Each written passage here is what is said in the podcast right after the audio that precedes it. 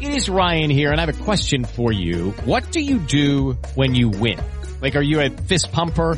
A woohooer, a hand clapper, a high fiver. I kind of like the high five, but if you want to hone in on those winning moves, check out Chumba Casino. At ChumbaCasino.com, choose from hundreds of social casino style games for your chance to redeem serious cash prizes. There are new game releases weekly, plus free daily bonuses. So don't wait. Start having the most fun ever at ChumbaCasino.com. No purchase necessary. VGW. Void were prohibited by law. See terms and conditions. 18 plus. With Lucky Land slots, you can get lucky just about anywhere. Dearly beloved, we are gathered here today to... Has anyone seen the bride and groom? Sorry, sorry, we're here. We were getting lucky in the limo and we lost track of time. No, Lucky Land Casino, with cash prizes that add up quicker than a guest registry. In that case, I pronounce you lucky. Play for free at LuckyLandSlots.com. Daily bonuses are waiting. No purchase necessary. Void where prohibited by law. 18 plus. Terms and conditions apply. See website for details. Judy was boring. Hello. Then Judy discovered ChumbaCasino.com. It's my little escape. Now Judy's the life of the party. Oh baby, mama's bringing home the bacon. Whoa, take it easy, Judy. The Chumba life is for everybody. So go to ChumbaCasino.com and play over 100 casino-style games. Join today and play for free for your chance to redeem some serious prizes. ChumbaCasino.com. No purchase necessary. Void were prohibited by law. 18 plus terms and conditions apply. See website for details. Hello, welcome back to the post-match point on the Villa View in association with Purity Ale. I'm your host, Dan Bardell, still laying low with COVID, so I couldn't go to the game today, but we are going to do a post-match point because obviously I watched it on television, so apologies if I cough or have anything wrong with me through this podcast, if I die through this podcast, it's obviously because I've got COVID. Joined by a very, very special guest, someone very, very special to the channel, Oh, I was going to do a joke and he's ruined it. I was going to pretend Ian Taylor was coming on and then he's, Tom, and he's Tom Julian and he's thrown it up on the screen just as I was cutting to my earpiece gag. But it is Tom Julian is here to relive our Booth podcast days. And Tom, pretty fitting to lose to Brentford away, isn't it? That does invoke pure memories of being in the booth midweek. Yeah. Mm. Yeah, it was. It, it made my stomach drop just the way that it always has done when I knew that we'd have a I'd have a long journey to the booth to complain about how bad Villa were, uh, and then a long journey home uh, to complain to my wife about how bad Villa were, and um, it just felt a bit like that again, didn't it? Mm. I, I kind of the game finished, and I felt like you know what, we were the better team. We probably deserved something out of that. And then you look at the injuries. Both both teams had injuries, but Brentford were pretty depleted there, and we should have won that game. I, I don't think. I just feel like Brentford. Brentford kind of got out of jail. They, scored a couple of. Oh, the first goal was lovely, um, and you know the second one they they they robbed us really. Um, yeah, just very frustrating. Very typical me coming on Villa View. Very frustrating. Yeah, before we get into the shit that is the Villa, let's people obviously some people might wonder where you've been for these eighteen months now. You've not been on the channel. Two two years. You've not been on the channel. Do you want to just update people with what you've been doing? I mean, first off, actually, you're going to hate this because there's zero notes unless you've wrote any yourself. There's no notes here. Oh, you always got some. Oh, Did- you did- there. you didn't- see 'em, You, you didn't share them. Didn't share them with the other people on the podcast, so that's pretty poor. Unlike you, but yeah. How are you? And how, how- how's life been over in Germany? Because to be fair, it'd be a pretty rubbish time to move to a different country. Um, yeah, yeah. So I, I, um, for those that are new to the channel or, or didn't, yeah, didn't watch a couple of years ago, um, I used to be a regular face and um, got a job with the Bundesliga. Um, in, I got the job in January 2020 to start in March 2020, uh, and literally I moved the week. The weekend that COVID hit, so we had our leaving do, and everybody was kind of starting to worry about COVID. And I there I was gathering a large group of people together, um, and uh, yeah, that that weekend, all the games started getting postponed in Germany. I moved over, and nobody was there in my in my office on the first day, and really not not much has changed in the last couple of years. It's just been um, an absolute roller coaster, to be honest. Um, but yeah, we I mean, terrible, terrible time to move. Terrible time to join a league, but at the same time, really interesting. So I work in, I I look after the international communications for the Bundesliga, which has been super busy, but um, very interesting to be with a league at this time, an unprecedented time. Um, and yeah, while there's been a lot of frustrations, we've done a lot of new things in terms of how we how we communicate. I won't get into the kind of boring details of it, but it has been a good chance to, you know, explore explore the industry, um, see how we can change things, innovate things, and, and Bundesliga is super um, keen on on being at the forefront of innovation. So that's that's been fun. So yeah, on the one hand, disaster. On, on the other hand, you know, my colleagues are nice. The the where we live outside of Frankfurt is very nice. Um, hoping that you'll come over at some point that we can go and uh, see a couple of Villa Yes. games with, with a couple of Lions clubs because there's a couple of active Lions clubs. I mean, I quite like to see a Bundesliga game rather than a Villa game on the TV. To be honest, Tom. we can do both. We can make both of those things happen. But um, yeah, it's it's been a it's been a weird one for sure. But you know, my German's getting better at the very at the very least. Yeah, I can notice actually the way when you're talking, you've got a bit of that thing where someone who's moved over to a, a foreign country No. talks when you're talking English. Now you have, you've got. You're not comparing me to Steve McClaren. I'm not I'm quite that bad, but you've, there's definitely something there. I'm sure people in the comments will agree with me and pick up that that is definitely the case. And you were about you were about to go to Dortmund mute Bayern as well, weren't you? And then the and then the games went behind closed doors again. I mean, you can't you can't write this kind of luck. Honestly so i got to i got to go to the super cup which is which was dortmund bayern um, in dortmund in uh, end of august. Um, and that was good but it's super cup so it's not quite the same as a bundesliga match. There's a there's a, a palpable difference between between the fans uh, and what they what they expect from that game. So yeah i was all geared up to go to to my first proper classica um, at, at the start of december. And um, and basically, you know, COVID COVID has hit Germany really hard. Our vaccination rate in um, across the country is not good. Um, a lot of East German, particular uh, in particular, a lot of its cities in East Germany um, struggling with the vaccination process. Um, not for lack of vaccination, it's just lack of willingness. Um, and and yeah, basically, it was it was deemed appropriate that all sporting events would go down to uh, a maximum of 15,000. A lot of places had empty stadiums again. Um, but yeah, Dortmund, Bayern only had 15,000. And that meant the communications things that we were going to do there were um, put on hold, uh, which was very frustrating for me. I got to go to a couple of games this year. Been to Dortmund, been to Frankfurt, been to uh, Leverkusen. Um, so few games, but if you'd have told me that uh, I'd been here two years and I'd have seen three Bundesliga stadiums. I don't know it's not it's, not, it's not funny. I don't, I don't know why I'm laughing. It just feels very Tom Julian, doesn't it? It does, doesn't it? Yeah. Took the, took the pandemic with you. I mean, not, not, not that you, you were the cause of it or anything like that. But yeah, I, I, I do feel for you because it is horrible. You're obviously going over there full of excitement, this really, really interesting, exciting job. And you basically haven't got to do a lot of the good things that you should be doing in that role. But I'm sure it will come when COVID leaves us in 2029, Tom. So, you know, look forward to that. On the one hand, coming. On the one hand, you're absolutely right. Like we would often, my predecessor and me in previous jobs would go to an event and take journalists with us and and show them show them the city, show them the game, show them everything that's going on.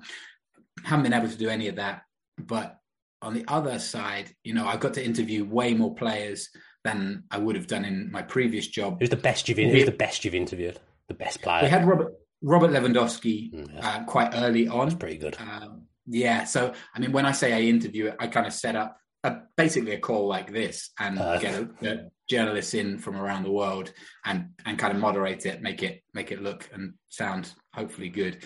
Um, we got I got to interview Jude Bellingham in person at Super Cup, so that was good, and Serge Gnabry as well. Um, but yeah, so so uh, but being able to do a lot of this stuff online, we've had way more access to players than we ever have before, which is good. Um, it's not the same as being there in person, but it has changed things, I think, for the better. That when COVID finally leaves us in 2029 or wherever, um, that hopefully we can do a kind of hybrid way where we're we're in person, but we're also doing it online as well. Let's let's keep our fingers crossed. I mean, I should say in, in transfer window times, that COVID day, that's not anything ITK. I don't know when COVID's going to go. I'm not, not 100% sure. But 2029, if it's gone by then at the moment, I think we'll all be quite happy because it does feel like it's never, ever going to go. And since you've gone, Tom, I mean, people did notice this straight away. As soon as you left the Villa View, Villa got to a flyer that season. A bit Liverpool Yeah. seven two. I think we won our first three or four games. You know, Villa generally have been quite good since you left, and I've got to say as well, my career's gone from strength to strength since you've gone.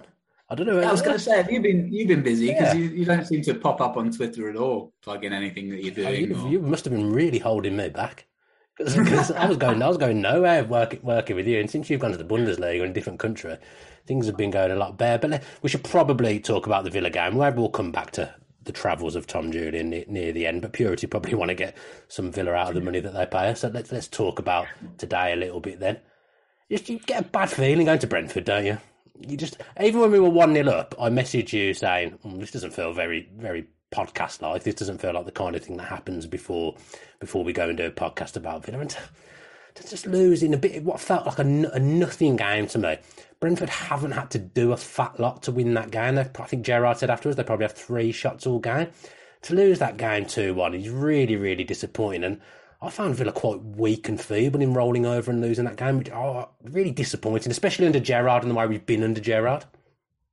Yeah, I mean, it, it was. I think I've already used this word a lot, but frustrating was was the word of the day. Where you, you know, we started off okay. Brentford, I thought, looked really poor. They looked out of sorts, and again, I think they've they've had they've had issues with COVID. They've had issues with injuries, and they just looked like they didn't really know each other.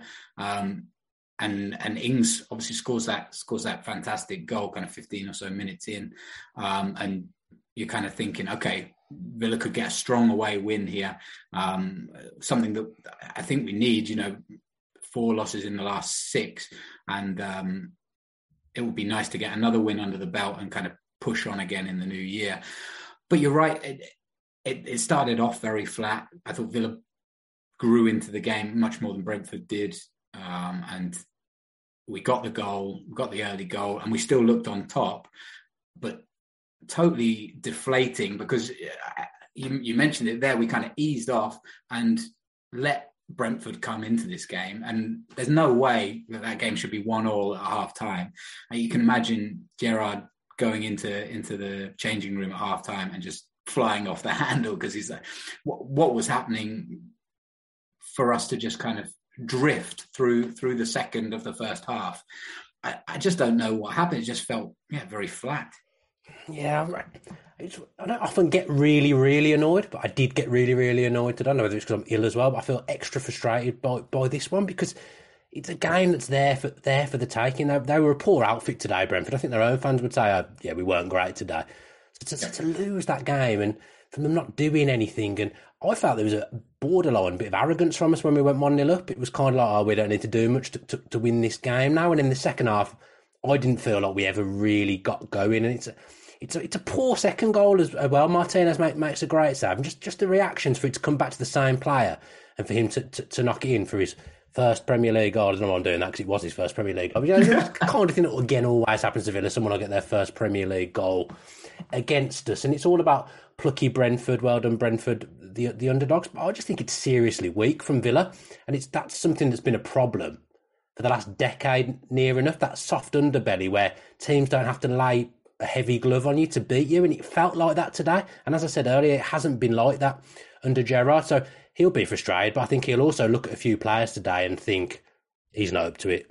He's not up to it. I, need some different players in January because, to be fair, the bench was pretty sparse today, and now there's two mm. more that, that were involved today going after the Cup of Nations. I know Mings will be back for the next game, but then McGinn's going to be suspended for the next Premier League game. Now we we suddenly look really, really short. Tuanzebe's gone, and we, we look like we need maybe two, three, four players in January, which is never a great time to, to, to buy. But I just thought overall, it, it's that weakness, isn't it? It's that, that mental side of things that's the disappointment to that.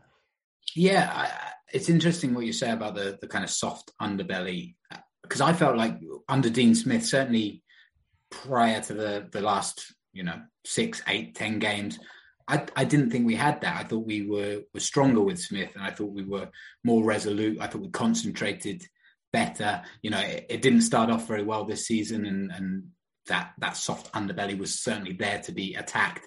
Um, and Gerrard kind of seemed to sharpen things up, but you know, if you've got those players, Gerrard has inherited those players, the same players that were playing under Smith.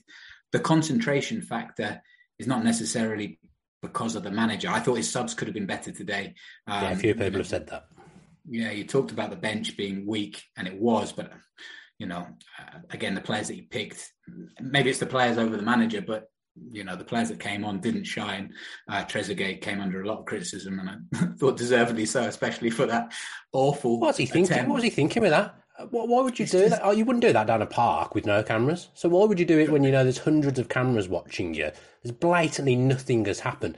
And the most annoying thing is, he'd actually done really well to get into the position he did, and right. put himself in a good place to create something. But instead, he goes down in a situation where he's never, ever in a million years going to get a penalty. Even if the ref gives that, that's hundred percent getting overturned because nothing happened. Yeah, and it, Trezeguet is such a weird one because he's had some he's had some really sparkling moments in in a Villa shirt. Uh, you know, they're few and far between. I would say he's never kind of put it together consistently to be to be the main guy. But yeah, to just do something like that, just it, it felt weak and it felt like a. I don't know. It kind of symbolised the collapse for me um, that, that, that it was all falling apart. But yeah, to go back to the original point, you know, we miss Mings, um, and he's a captain, he's a leader. Sometimes his um, sometimes his uh, you know brain goes goes awry um, and and and he falls out of position. But I think we would have been stronger with him. Yeah, seen in the comments here, Nakamba, who's been uh, you know a fantastic revelation under under Gerrard. He's an important player for us, but you know um, when he's not there, you've got to you've got to be able to you know reshuffle and and and keep keep strong and we didn't and we were slow to react certainly obviously for that second goal but you know it could have come at another time and Gerrard's got a lot of work to do. He like I say he still inherited the squad that was there before. You know he's not going to be happy with all of those guys. There's there's certainly going to need to be changes. I think he said um, what did he say? It's not going to be wholesale, but there are going to be opportunities to strengthen. So sounds to me like there is money there to spend. Yeah. We've already obviously seen a couple of guys leave. Uh, Axel, who who wasn't ours anyway, but uh, also Keinan. We'll talk about him, I guess, more later. But good to see him go and get some games, hopefully. But yeah, we, we definitely need to, to, to strengthen across the midfield to cover for for Afcon. Um, you know, left back has been one that's been talked about a lot wingers, we're, we're still not quite there. You know, Buendia had a couple of nice moments today and linked up nicely with Ings. Um, but there's, I, I still think there's a lot more to see from Buendia. I'm not, I'm not, I'm not writing him off as a 30 million flop just yet. Um, I, I hope that he can kind of grow into his place in a Villa shirt because I think he's got an awful lot to give. But the cynics would say what Buendia has done today, that through ball against Brentford. That's purity, by the way. Um, they would, the cynics would say when he's done that against teams like Brentford in the Championship, that's the kind of team where he has he has done it. It's, it's, against the other teams where you need to see a little bit more from him because I'll, he's a lovely through ball. Don't get me wrong, lovely turn and through ball. I don't think the the passage of play from the Brentford midfielder was, was brilliant in letting him turn and play the pass, but it's a it's a nice ball. The way of the pass was perfect, but he hasn't done that in the other games. So the cynics would say against teams like Brentford, well, yeah, he's already proven he can do that. He did that last year, all year for Norwich in the Championship. Yeah, but he also did it for Norwich in the Premier League. You know, he mm. he, he, has shown himself. I, li- I like him because he plays forward. Yeah, I, I really he, like that. I think he's shown himself to be a to be a class player in in the Premier League. You know, it's very difficult for players sometimes to to just swap in from Norwich to, to Villa or Villa to Man City or however it however it might be, and and for you to just be that guy and be the main man. It, there's you know, it's just more complicated than that. And to, to write someone off after, you know, half a season or, or whatever it is, to me, just seems foolish. He might need, you know, three quarters of a season, and hopefully we see more from him at the end of next season. I think fans sometimes want instant gratification here, where it's like Buendia comes in, he's an instant replacement for Grealish, and you know he he scores 10, 12 goals and sets up another 10 it just doesn't work like that sometimes. It's going to take him a little time to bed in. He got signed by Smith. Now he's playing under Gerrard. You know, he'll he'll learn a lot. I I still think from from Gerrard. I I still think that he'll come good and he'll be a good player for Villa. I will say, but then, then sorry, I, was say, I will say that goal was a little snapshot into what we did try and do and what, what we did buy. You know, Jack Grealish is a phenomenal footballer. Obviously, I'm not comparing Emi Buendia to him. Jack Grealish is a one-off, but that's not the kind of goal Villa scored with Grealish playmaking. That through ball to the to the striker, and then the great finish from, from from Danny Ings. That's kind of a snapshot of what Villa were trying to do in replacing Grealish with Buendia with the through ball to Danny Ings because the way the pass was perfect, and it's a really really smart finish from Danny Ings on on his left foot as as well. So a little insight into actually what the what the kind of plan was. Yeah, and you you, you talked at the start about the the cynics saying that, that it was just against Brentford or whatever. I, I mean, Brentford have been a, a good outfit this year. I, I, don't think that they're you know a terrible side by by a long no. chalk. And again, they're not at full strength, but hopefully Buendia will take confidence from from that performance and be able to take it into you know the games against Manchester United um, and and the next games coming up because we need playmakers like him. Villa have played with with a creative attacking world class talent, you know, for, for the best part of eight years, six, eight years, something like that.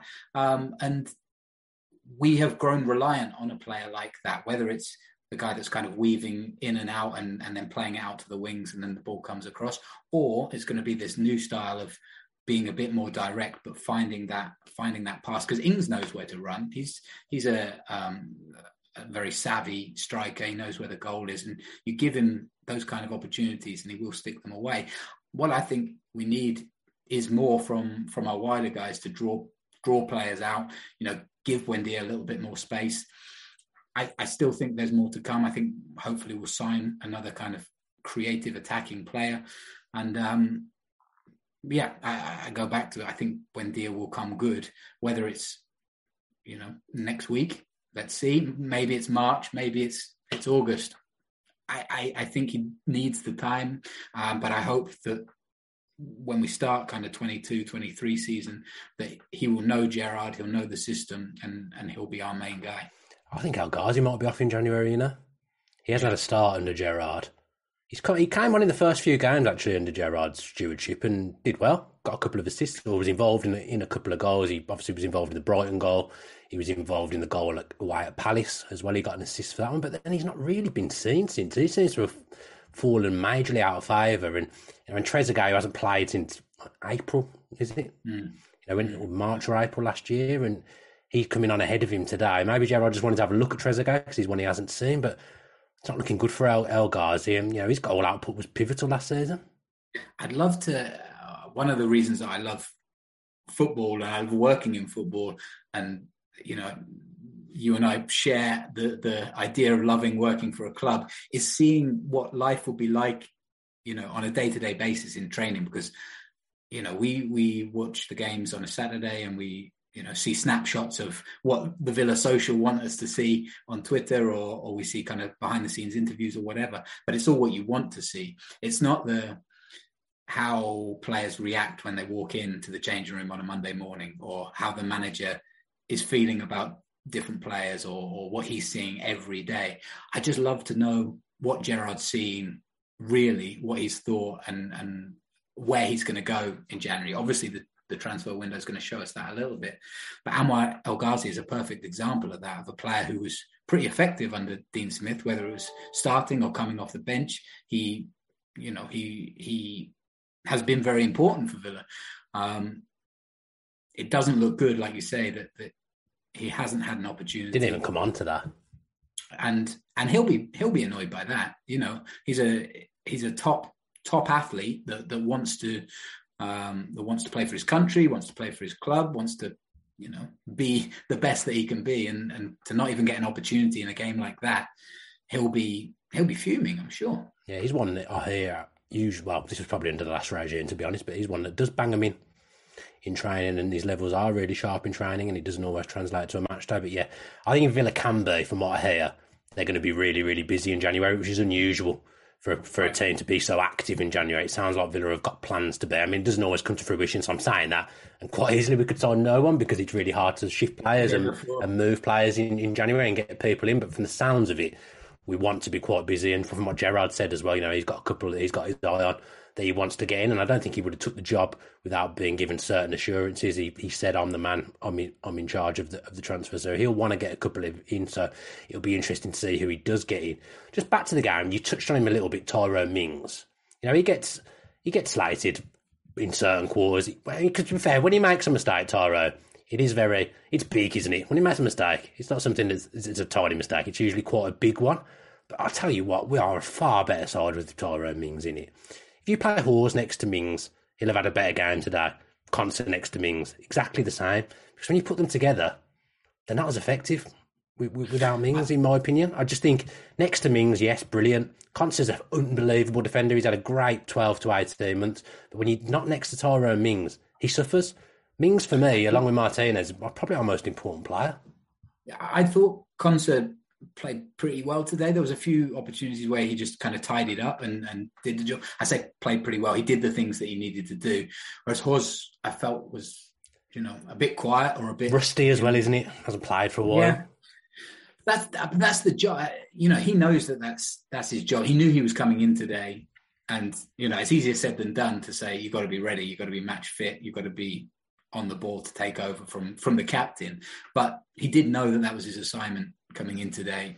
I, I you know, I didn't feel like he took his chance, and you know, Axel Tuanzebe maybe watching the game thinking I could have done a job there. Um, well, he obviously but, wants to go. I'm presuming. I'm presuming he wants to go to Napoli. And I, I don't blame him at all. I, will come back to the original point about Mings, but to talk about Tuanzebe, I thought the move in the summer was a bit weird. Very happy to have him back, but he was always going to be the kind of guy behind Konsa and um, and Mings, and I didn't really see the benefit for the player or Manchester United in him coming back to Villa. Really, um, and for him to go to Napoli, I think that's a great opportunity for him to like both professionally and personally. I'm not sure what their centre back situation is um, and whether he's going to walk straight into there. But I think it's I think the the contract is based on you know him playing. Yeah, he hasn't played enough games at Villa, so he's been, they've, they've been able to cut it short. Manchester United, I believe. Yeah, which uh, you know, and again, I I don't. I'm surprised that the contract was ever that ever got through because I'm sure Dean Smith would have thought that Concern Mings was his first choice. Um, Solskjaer should have known that as well, I think, on, on the other side. But anyway, um, yeah, presumably he'll get the opportunities at Napoli, and you know, great opportunity for him to go and play in Serie A, experience a different lifestyle, and and, and all that kind of stuff, and then come back to Manchester United, and, and hopefully he gets his his chance there. But back to Mings, he's he's massive, and I think you know he wasn't made captain just out of default because he was the next man up. He was made captain because he was a leader, because he was important in the dressing room, because he was important to Dean Smith. That's obviously um, carried across to, to Steven Gerrard. And, I, you know, he does make a mistake and there is a there, there is an error in him. And it matters because I, I think that he's he's so important and you know we, we don't talk about the things that he doesn't make a mistake on, um, and he tidies so much up, and he's there. He's blocks a lot as well. I feel like he gets in front of that one, that second one today, possibly down that side. Right. Yeah. Whether it would have happened today or not, he's definitely shown it in the past that he's he's there to make the last ditch tackle or the last ditch block, like you say. He's important to Villa, and you're you're right. He gets a lot of criticism. Sometimes sometimes it's justified. He makes a mistake, and you know he holds his hands up. He can be like he that. can be casual. I'm not for one minute denying that, but I think when you look, if you were to watch a game for 90 minutes, he does so much, so so much for that Villa back line, so much for that Villa team. It's huge when he doesn't play, and I don't, I genuinely don't think we lose that. I'm not, I'm not having to go at Cons. I'm not having a go at Hause. I think it means he's there today. We don't lose. There was very few good things about um, COVID when it was empty stadiums, but the, one of the only good things was being able to hear players talk and organise and you know, you have someone like Mings who is literally bellowing for for the whole game, organizing, putting putting people in the right place, telling people where to go in no uncertain terms. A bit like a, a young Tom Julian, I would say. You know, organizing things, making sure everything. Maybe organising things, but not on the football pitch. Oh, that was definitely my role. More talk than than feet, I would say. But uh, he, he's important, and um, we missed him today. And uh, would we have would we have drawn that game, won that game? Who knows? But I think we would have been a better team with him. Watkins as well, COVID. I mean, we know Brentford have got tons of players missing, so it's all by the by, really. But, you know, Watkins up against his old team today would have been a useful outlet. He would have run the channels, maybe created a bit of space for, for, for other people even more. So, and again, another miss against, against his old team. People are talking about going to Arsenal. Villa aren't going to sell Ollie Watkins to Arsenal in January. It just, just isn't going to happen. He's got COVID. That's why he didn't play today. How do you feel about the wing, uh, the the Watkins Ings relationship? Where, where the Villa are Villa happy with that? Are we happy up top, or do we now need more again? I like it. You've gone. You've taken over asking the questions. I feel much more comfortable with you asking the questions in this. in this. So maybe that's the problem with Watkins and Ings. You know, I, I, feel more comfortable with you asking the questions to me. Usually, I'm happy to ask and ask the questions when it's me and you. I like you to ask the questions from the notes. I feel comfortable with that. It's just not. It's a bit of a conundrum. I said that after the Chelsea game. It's not. It's just not happened. It's not come together. I mean, you can see the relief in Ings' face when he scored today, or the frustration when he scored today. Now he's got four goals. I think Watkins has got five goals, probably at this stage of the season. You'd probably not be happy with that if you were offered it at the start of the season as a as a partnership. But the, you know they've both missed games. There is things to take into consideration, but teams generally just don't play too up front.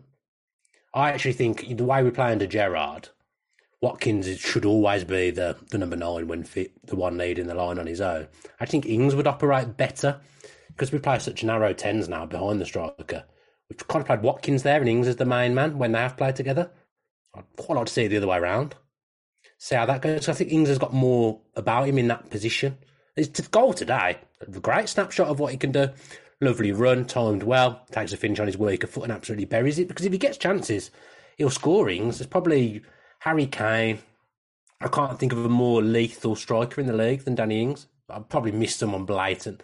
I know I don't class Salah as, as a striker. Do you know what I mean? He's a proper striker, a proper number nine. You're getting a, a ball falling in and around the penalty area. Ings is probably up there, I would say, across the whole league. Maybe not in a Villa shirt so far, but you know, over the years for Southampton, Ings banged the goals in. I think his record in 2020, even though he's not scored loads of Villa, is still up there as one of the best in the league because of the goals he scored for Southampton. Yeah, but so but you're also advocating to swap that so that you have Watkins in that place, and uh, that's definitely not Purity. No, um, no beer, no beer for me. I have actually had my Purity delivery now that got stolen. That was unbelievable. I saw that on Twitter. What's going on? I got just a single can in a box.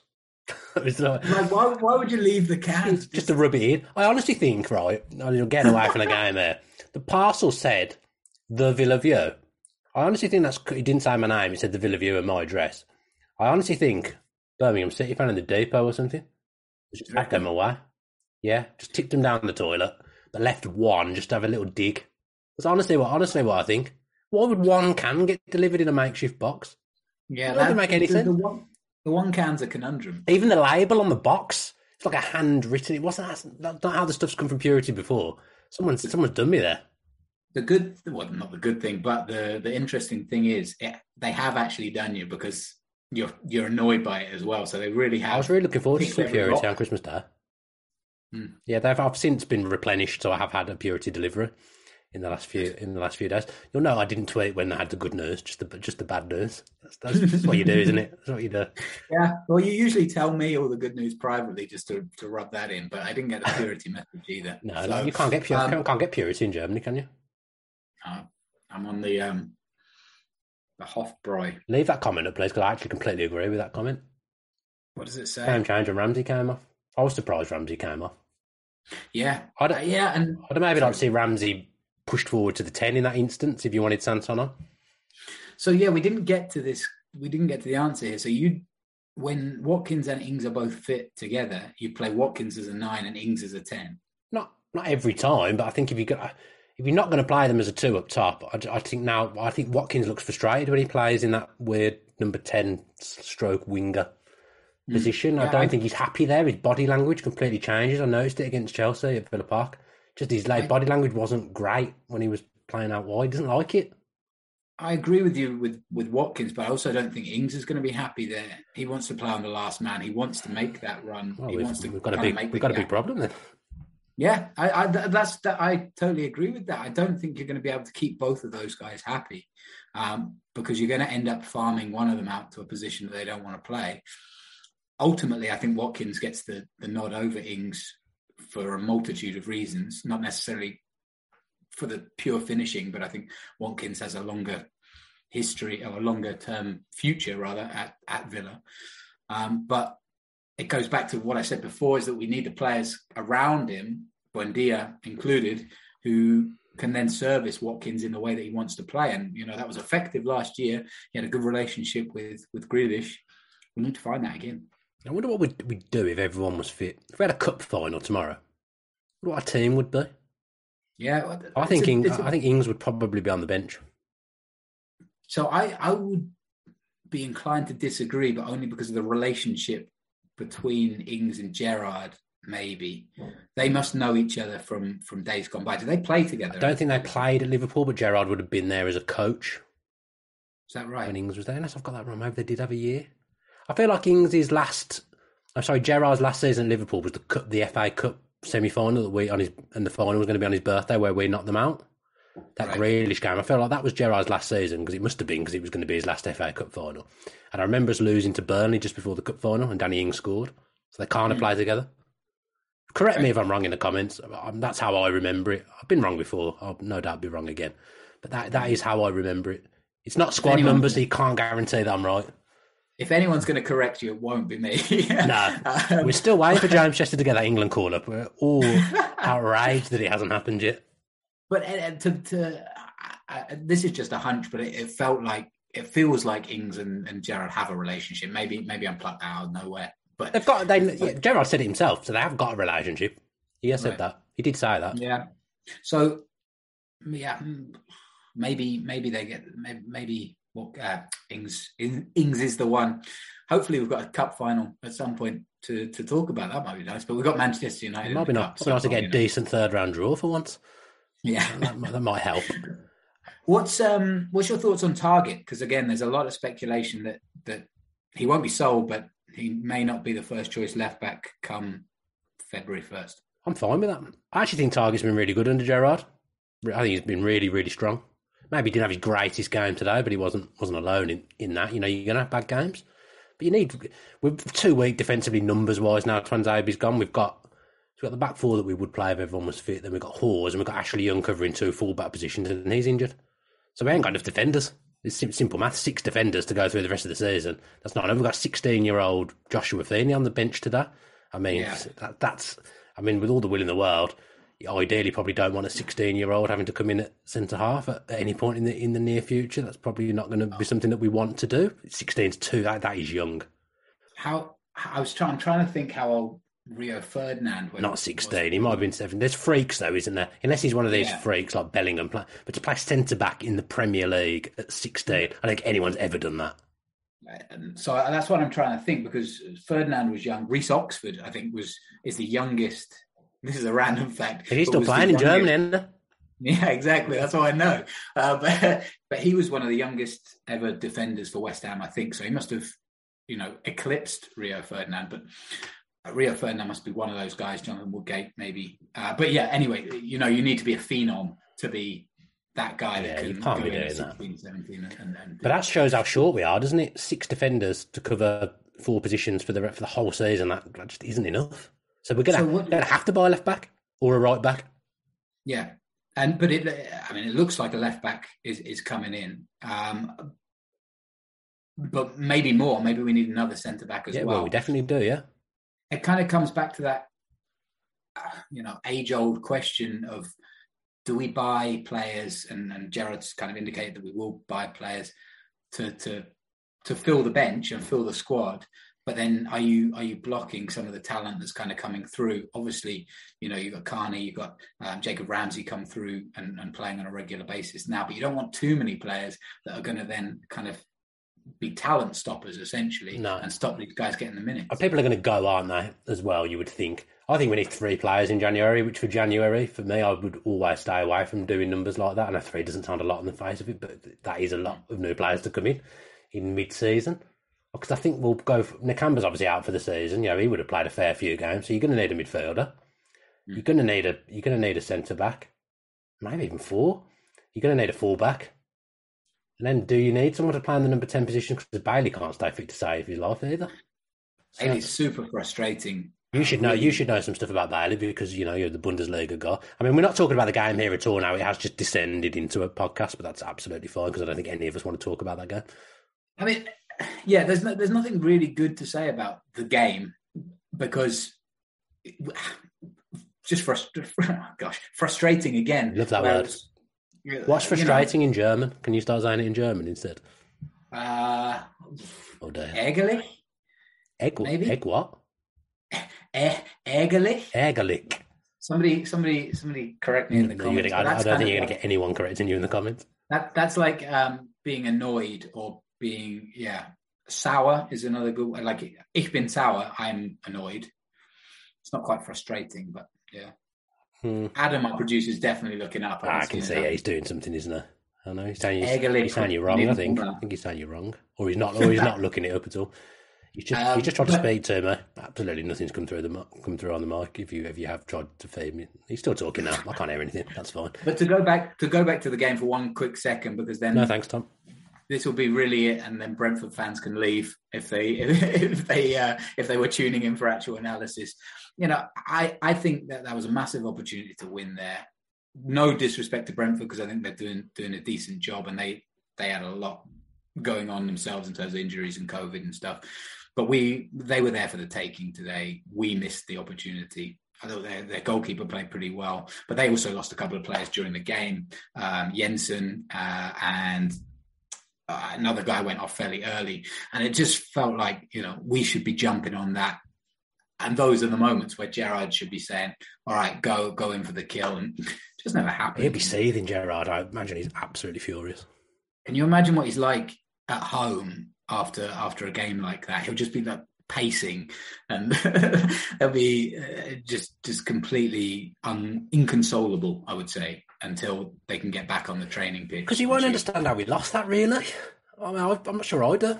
Because I, I, I just so annoying that I've done nothing to win that game. It's not being bitter or being salty. They they No. didn't do any, anything to win that game, and they have won it two one. So to move on from from the actual game, to look at what Dean Smith might have done over the last kind of eight games or so, do you think that the the change was right and Yeah. That Gerrard has uh, we've shown significant improvement under Gerrard, but isn't just a new manager bound? Yeah, I think someone had a pop at me on Twitter earlier just before I came on. The usual when Villa lose, let's have a go at Bardell. Um, he's basically saying that I didn't want Dean Smith to get the sack, so obviously I'm, I was wrong. I think there's a difference in like supporting the manager when they're there. So I supported Dean Smith when he was the manager, and I support I support Steven Gerrard. Now he's the manager. I didn't. I did. I thought the sacking was harsh at the time. I was, I, was wrong because I didn't see that someone would come in and get an awful lot more out of the players. To be honest, at that point, and I thought Smith had showed that he could turn us around a couple of times before. So I didn't. I didn't expect Gerrard to be as good, but I've seen it. Take today out of the equation. Today was rubbish, but overall, the way we now play football is a lot better. The way we move the ball around, the way the midfield's a little bit more progressive. We look more solid than we than we were doing in the latter days of of Smith. We just look at a better team and like we've got more of a game plan and more of an identity. And I just like Gerrard. I like Gerrard as a, as a man, and I do think I didn't realise this afterwards. Sometimes a change of voice is needed. Three years is actually a long time in football now. I said it before that three years is probably the equivalent of in days gone by when we were kids growing up watching football, probably the equivalent of about ten years now because you just don't get the time nowadays. That's a long time to be the manager of a team, and sometimes you do just need a different voice. I do think Steven Gerrard's re-energised Aston Villa a little bit, and I think after how down everyone was, and the club felt a bit down about losing Grealish, I think it needed someone like Gerrard maybe now. I've realised that in hindsight. But I think there's enough there that I've seen this is going to be a good appointment. And he won't take performances like today. Performances like today will be few and far between. That's why I said on Twitter, it's a little bit of a throwback because Gerrard won't won't suffer fools and he won't let things like that happen. Today was was bad. It's the first game you look at today, isn't it, where you've said, "Oh, we've lost to, to Brentford." Not sure about that because the other games we've lost have been to the top three, and you think, "Oh, we gave them a good game." Chelsea, I wasn't blown away with. I thought I thought Chelsea were poor and beat us actually, but you know it's Chelsea. A couple of penalties. Um, today's the first game we look at it and think I expected us to go there and win today, and we didn't. So it'd be interesting to see how we react to that. Yeah, I, I'm still a bit on the fence. Like I, I was a big proponent of Dean Smith. We both were through through through still doing the podcast together. And when he got sacked, I was disappointed for you know for a number of reasons, as were a lot of Villa fans. I could see the I could see why they did it, and you know we were losing we were losing games hand over fist. But I still felt like he would do he would get us to you know, mid to lower mid table. I think we'll Where- finish. where I think we'll finish higher under Gerrard than we would have done under? Smith. Yeah, I do. I'm that. still, I'm, I'm still waiting to to see that because I think you're right. I think the performances have bounced again. Uh, certainly they had um, pre today, um, but there's still a lot to be proven. I think from a from a young, exciting manager, sure, but you know we we need to. Uh, I'd like to see the the full body of work. Totally behind Gerrard, absolutely, always and behind managers, um, unless they're Alex McLeish, but generally fully behind managers. Um, but I'm I'm intrigued to see what he does in January and then then February to May because you know you've already mentioned there that we might need three four new players. I think it'll be three minimum. You know, but it's uh, like we've just talked about. You know, it's difficult to settle in, especially in January, um, and especially mid-season. Everything going on, COVID, people, uh, games being postponed, players out, then players in. I, it's a it's a really tricky job to be a manager. That's a that's a stupid thing to say, but it is a tricky job. And you look at these fixtures now. You've got Manchester United twice, Everton, who you know that that, that should be that should be a winnable fixture. I don't fear any You of those games. You should look at all of that. oh, certainly. Out, out with Manchester United, and maybe look at Manchester United and say maybe you can take something. They're beatable. But- We've already beat them once. cer- certainly the latter three there, um, Everton, Leeds, Newcastle, where you've got to be going, you know, seven points, nine, nine Can points. you flash your pictures Uh, back up, please, Adam? Because I just think Uh, I just think this again taking me back to sitting in this booth with you. Does the last two feel quite peak because Leeds have been rubbish for, for weeks, and they've suddenly started. They've won today, didn't they? They've suddenly started to get it together as as we we play them, and the transfer window shut by the time we play Newcastle, so they might have a load of world beaters suddenly in their team. That that, that Everton. peak. Everton are in big trouble. Yeah, I'd think. could could I could have a new manager by the time. Yeah, I mean, yeah, that is true. Everton could have a new manager. Yeah, I'd at the moment I'd relish Villa going to Goodison Park. Steven Gerrard getting if you got a few goals early like Brighton did today. Now the fans will turn at Everton. They're almost as bad as the Villa fans for for turning on the team. Everton fans will go. They will really, really go. They don't. They don't want Benitez anyway. Like you t- touched on McLeish, they, they don't want. They didn't want. They didn't want Benitez there, and they're not doing well. So Yeah. that's a good. That's a game to go there and upset them early and win. I don't. I, No, I don't fear any of them games at all. Really. I, I mean, it's, I think it's natural to look at Manchester United and think we're not going to win there, um, or even at, even at home, because you know Manchester United often often causes issues. But you, but you're right. Certainly, I'm gonna I'm gonna ignore Manchester United because I have a I have a fear of them constantly that goes back to childhood days. But the the the latter three there, you've got to look and and think. Oh, nice, It's- nice it's- question. Bear that question in mind when you finished your speech. I can't see it. It's Okay. too small. Would you rather win the cup or The league. league? It's a couple of the league game. I'd rather win the league. Would you rather win the cup or the league game against Manchester United? Um, I think I'd rather win the cup. You know, Same. I want to win the FA Um, Cup. I think Gerrard wants to win the FA Cup as well. I really Yeah. feel I can see it in his eyes when he talks about it. He's not, he's not going to mess around in the cups. We're not going to be playing kids and well, unless we get COVID again, he's not going to be playing the kids and he's going to go full throttle for the FA Cup. I think Gerrard. I think he he wants to win trophies. That's what he did he wants. score that? Did he that wonder goal against West Ham in the FA Yeah, Cup? plus Was Shaq, that the FA Shaka Hislop at the Millennium Stadium. Was it? Yeah, Was it? Marlon Harewood played in that? I think game? Marlon scored in that game actually. If I, if I go was through it? the Marlon archives in my head. Was it four two? Was that the game that Alan Pardew did the dance? No, no, no, no, no. No, that was years, years, years. The dance was like not that long ago. Jesse Lingard scored for. Manu, didn't they? They won. It was Manu. That was. It was two one. against Man U? Yeah, it's two one to Manu. I think. I th- I thought. Oh yeah, right. Yeah, yeah. So Pardew did the dance and they still lost. Yeah. I mean, they lost on penalties to Liverpool, the Gerrard Cup final. Yeah, that was such a good cup final. Yeah, that's probably the best cup final I've ever watched. Actually, Uh, but uh, I can't remember what the, the yeah. So I'd rather win the cup. Oh, I'd love to go on a cup run. We've had some we've had some lovely cup runs. never the FA Cup though. No, Well, right. except for the one we got battered in the final by Arsenal recently. And you know you you know I love a Wembley experience. Um, and uh, you, you'll, have asked, and- you'll have asking for a ticket as well. yeah, I absolutely will be. Yeah. Um, one podcast appearance means that I'm that I'm guaranteed a ticket. Yeah, I was sorting you out Wembley tickets before we even did the Villa View. Actually, that FA Cup final. What a gift! You brought me one for my birthday. That was a lovely time. Actually, you, you didn't buy it, but you got me. I hope I didn't buy it because I've never had a present of similar ilk back. If I did, and that's why, As a present- and that's why you buy to receive to receive back. There's a present back. on your uh, on your. There on is your actually, yeah, shelf yeah, next to the referee spray. Leaf. How did you know what? Um, I've, got, I've spotted that referee spray now. I did this podcast with. Oh yeah, we'll talk about that in a minute. I did the podcast for the PGMOL with former Premier League referee Chris Foy. I was talking about that vanishing spray, and I was like, I don't, I don't know where he is. I should find that. I don't know where he is. He literally was right behind me the whole time I was talking about it. Poor, Perfect. absolute poor. Yeah, how did you feel when I got a gig with the PGMOL working with former Premier League referee Chris Foy, Tom? Because you know I've been very kind about referees over the years when we were doing podcasts. you don't like I do you? I, I messaged you to just say, you know, there's there's been a couple of times in, in history where Dan's messaged me to say, "That's my gig. I should be doing that." And uh, Not not about things you're doing, by the way. oh, there was there, there have been. Remember the the the Sky Bet playoff um, big posters that were on? Mm, Yeah, that was mine. That was you definitely that was you- mine. you That's why. do it. Yeah, that was And, uh, mine. I cashed in on that, And then they you got it the year after, didn't you? You got it the year got it the year after. Furious. You Yeah, I wasn't happy with that to be honest.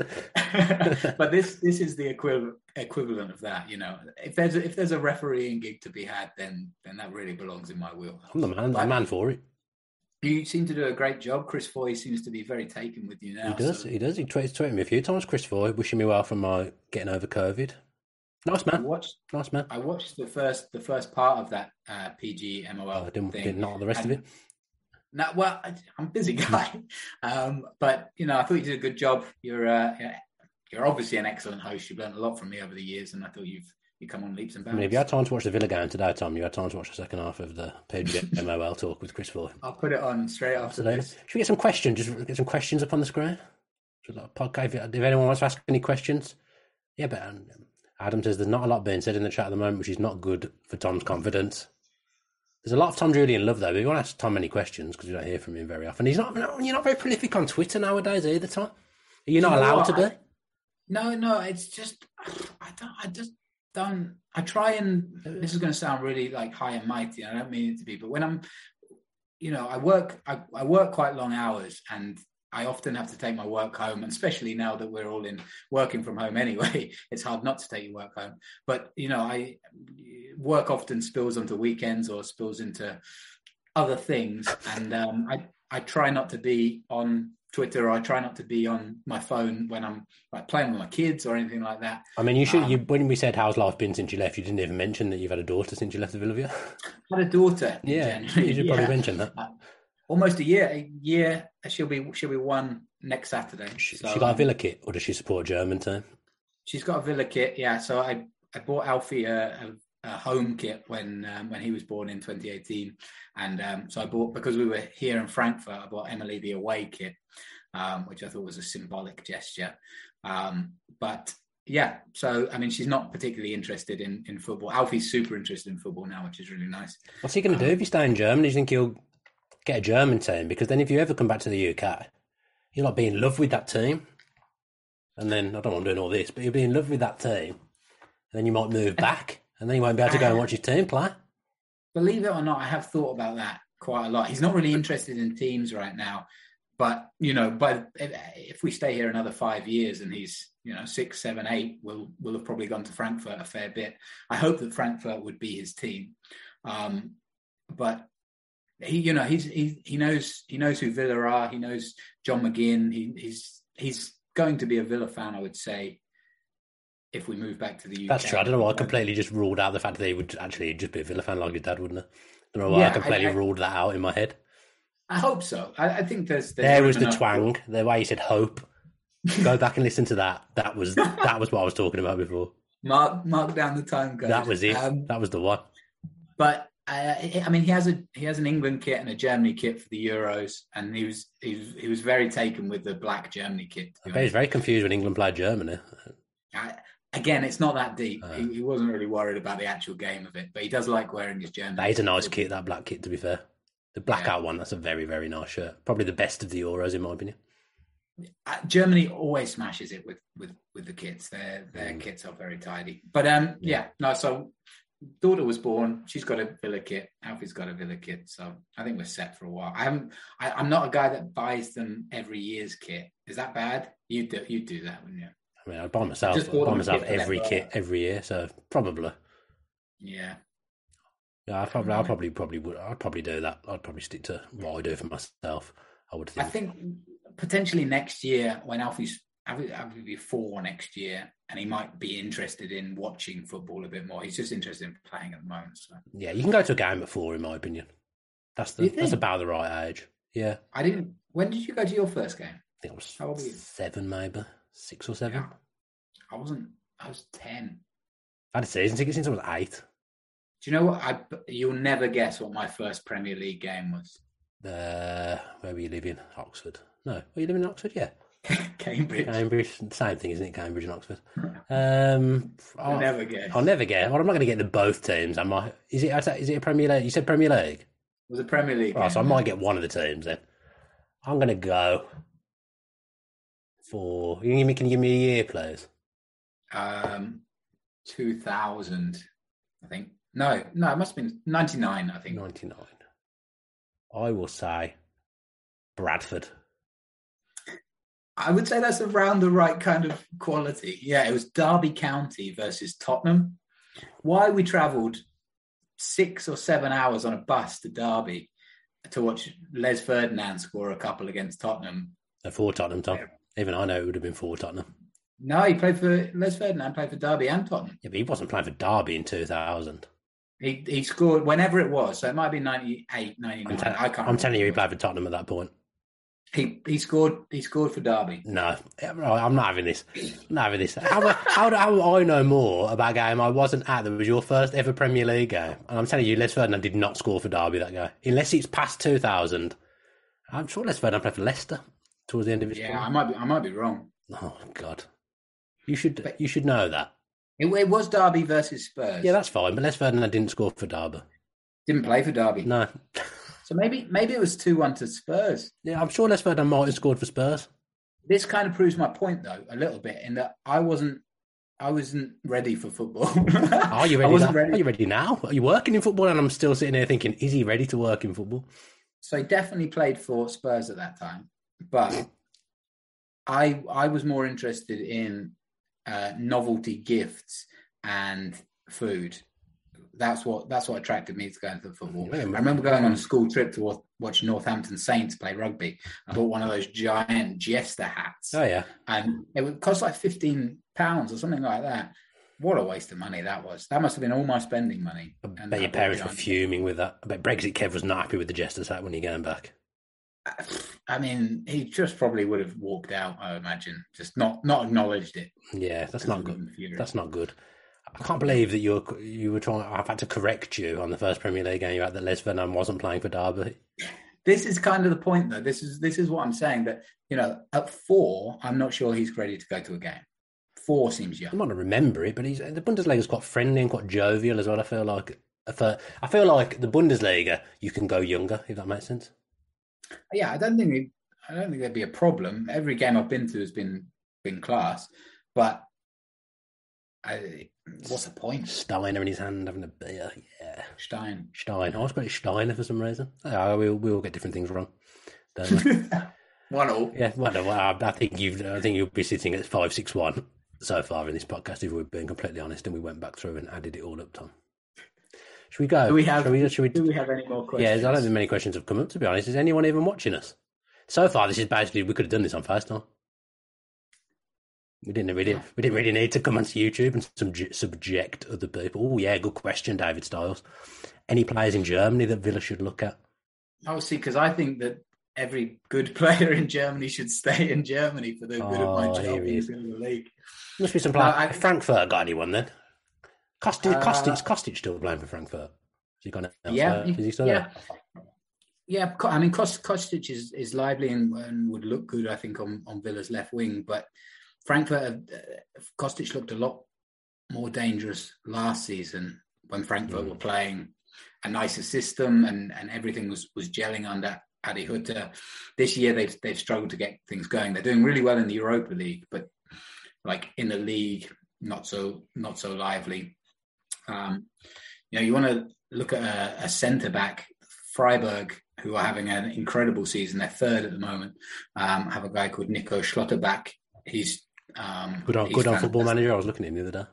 Yeah, Yeah. there you go. But uh, the the the real attraction. This isn't necessarily a target for Villa players, but the quality of young central midfielders in the Bundesliga is phenomenal. Like you look at Jamal Musiala at Bayern, he's incredible.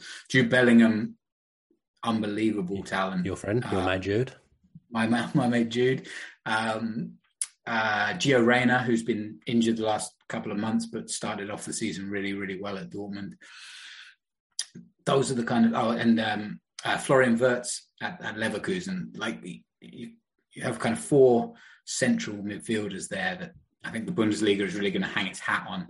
Um, as long as they stay, those guys will be stars for their respective countries for the next yeah 10 15 years So Um, there's four. There's four players that Villa can't sign then that he's just suggested.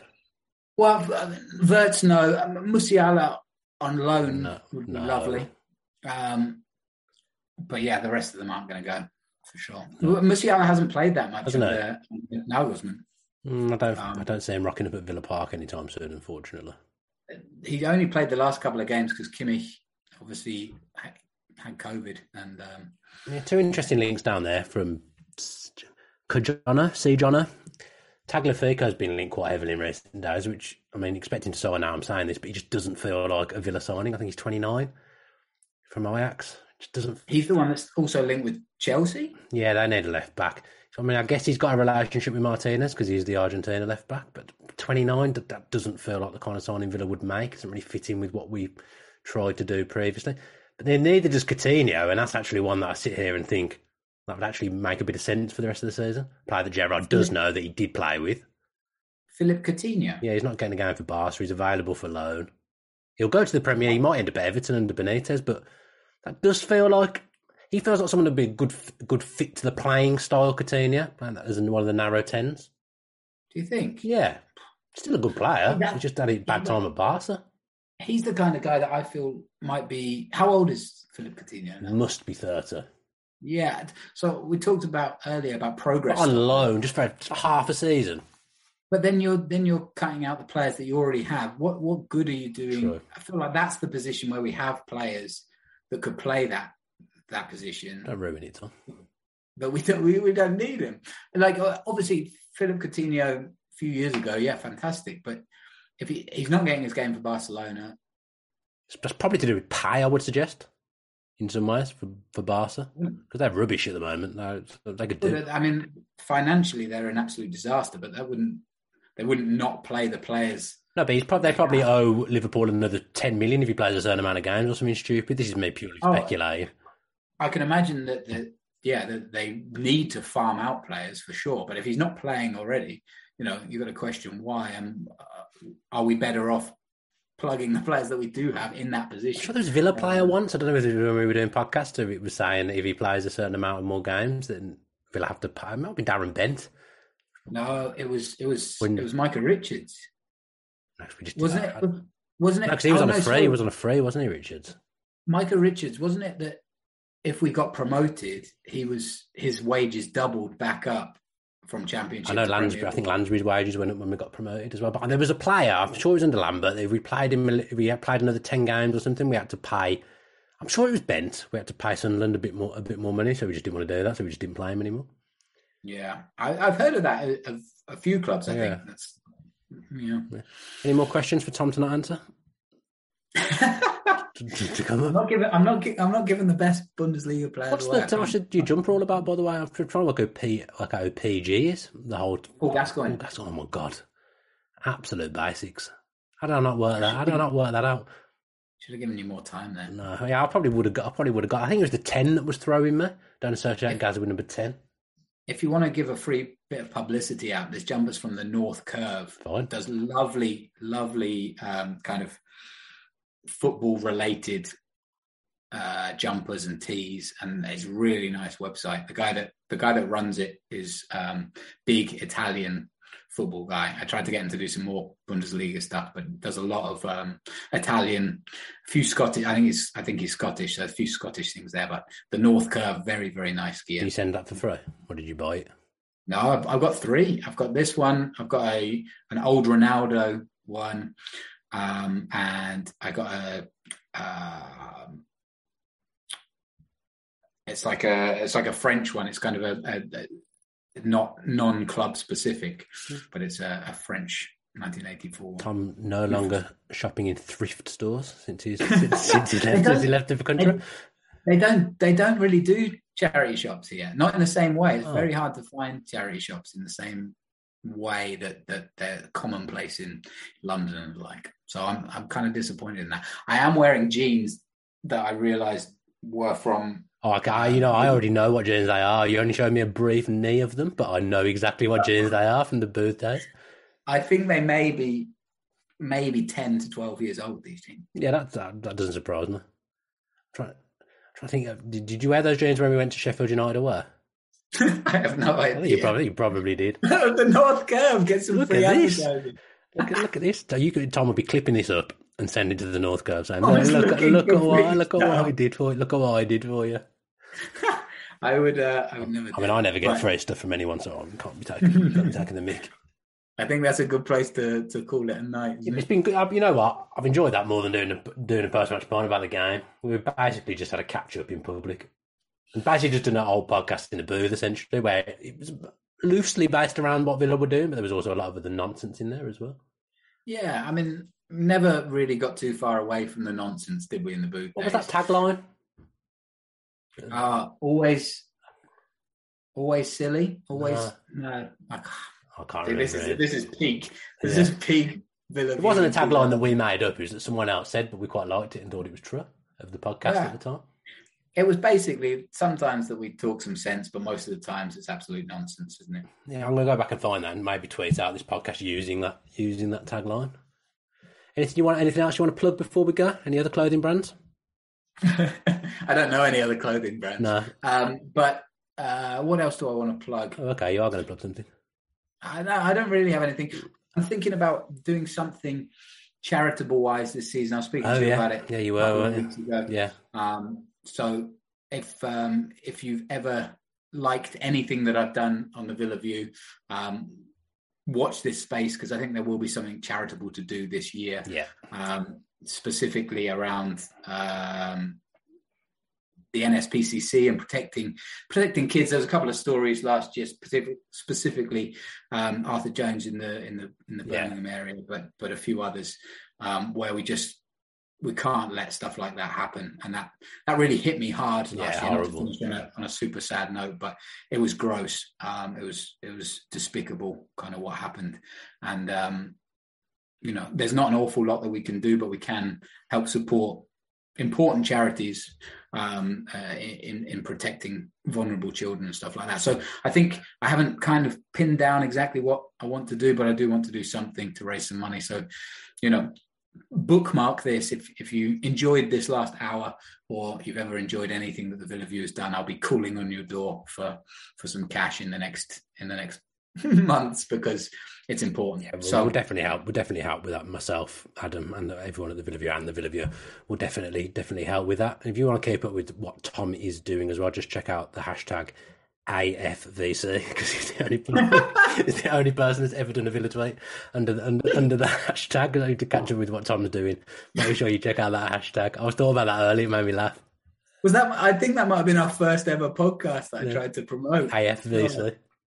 Yeah, no one's going. to No one's going to look at that. So no one's going to be looking for a podcast about AFVC. Unfortunately, uh, I think. Oh, yeah. good. It's always good to be back. Yeah, I might plug some of my own stuff before we go. Actually, I might plug the Conor Hourihane podcast on the Athletic 1874. Gone down really well. Had lots of positive feedback around that podcast. Conor, unbelievable guy, was an unbelievable player for Villa. I said he's going to come on and do a Villa View live actually as well on Zoom, so we'll get a chance to ask Conor some questions. Hopefully, there's a few more than there were when we were asking Tom questions. So yeah, Conor's going to come on the Villa View soon. But if you do want to have the lowdown on his time in Claret and Blue, then go on the Athletic 1874. It's free to listen to. Really, really good to catch up with Conor and speak to him and do a podcast. Tom, it's been brilliant to have you on and chat to you again. As I say, not really a post match point, but great to talk to you nonetheless. Thanks to Villa for getting the year off to an absolute flyer. Thanks to Purity as ever for sponsoring us. And yeah, we'll be back before the Manchester United FA Cup game at some point, doing a preview for that. So stay tuned for that. We'll update you on our socials with when that's coming. Have a good rest of the evening and up the villa. Up the villa. Sports Social Podcast Network. With Lucky Land slots, you can get lucky just about anywhere. Dearly beloved, we are gathered here today to. Has anyone seen the bride and groom? Sorry, sorry, we're here. We were getting lucky in the limo and we lost track of time. No, Lucky Land Casino, with cash prizes that add up quicker than a guest registry. In that case, I pronounce you lucky. Play for free at LuckyLandSlots.com. Daily bonuses are waiting. No purchase necessary. Void where prohibited by law. 18 plus. Terms and conditions apply. See website for details.